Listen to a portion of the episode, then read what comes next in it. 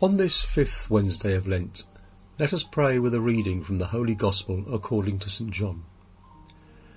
Jesus then said to those Jews who believed in him, If you remain in my word, you will truly be my disciples, and you will know the truth, and the truth will set you free. They answered him, We are descendants of Abraham, and have never been enslaved to anyone. How can you say, You will become free?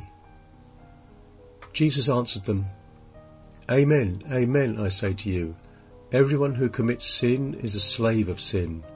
A slave does not remain in a household forever, but a son always remains. So if a son frees you, then you will truly be free. I know that you are descendants of Abraham, but you are trying to kill me, because my word has no room among you. I tell you what I have seen in the Father's presence. Then do what you have heard from the Father. They answered and said to him, Our father is Abraham. Jesus said to them, If you were Abraham's children, you would be doing the works of Abraham. But now you are trying to kill me, a man who has told you the truth that I heard from God. Abraham did not do this. You are doing the works of your father. So they said to him, we are not illegitimate. We have one Father, God. Jesus said to them, If God were your Father, you would love me, for I came from God and am here. I did not come on my own, but he sent me. This is the gospel of the Lord.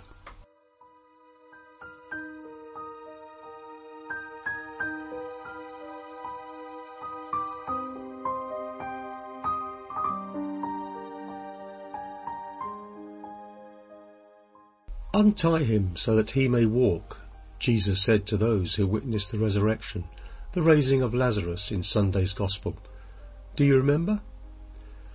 Why didn't Jesus perform the whole miracle, let's say, of a resurrection without bandages? Strange, isn't it? I think Jesus always wants something from us and from others to make things better. He doesn't like to act alone. He always uses means, people, situations, and events.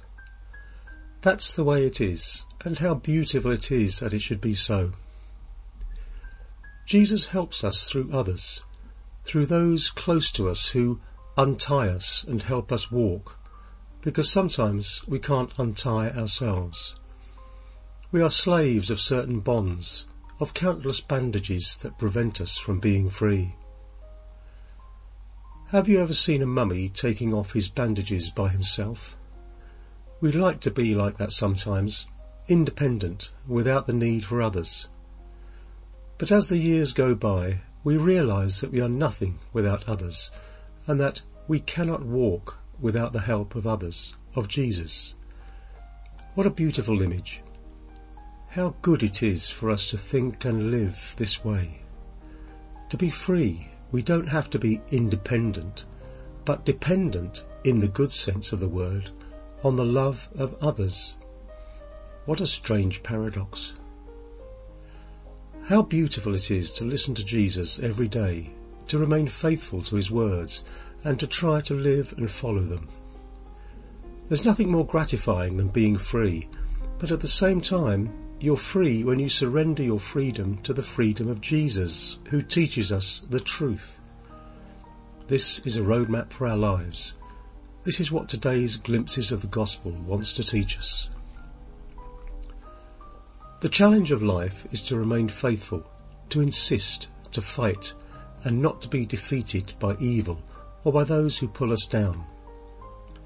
Faithfulness is the most difficult thing in life and even more so in faith, in our spiritual life. It's constancy. It's going on despite everything. It's discipline.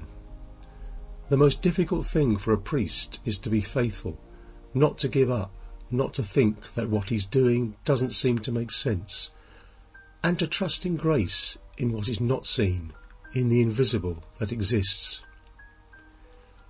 The most difficult thing for you who are married is to continue to place your confidence in your marriage once again, to trust again that it's possible, to forgive, to continue to love the one you've chosen and to stop flirting with temptations. Only those who are faithful love truly. Only those who love seriously are disciples of Jesus.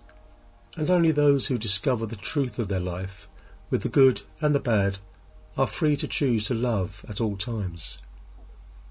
This is true freedom, the freedom to always choose the love of Jesus. Meanwhile, if we're not faithful, we are slaves. We are full of bandages that bind us.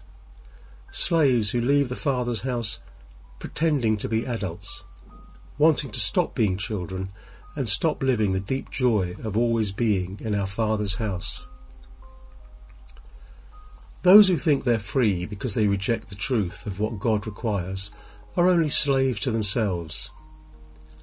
This is the deception of those who think they're free and do and undo what they please without discerning truth or love.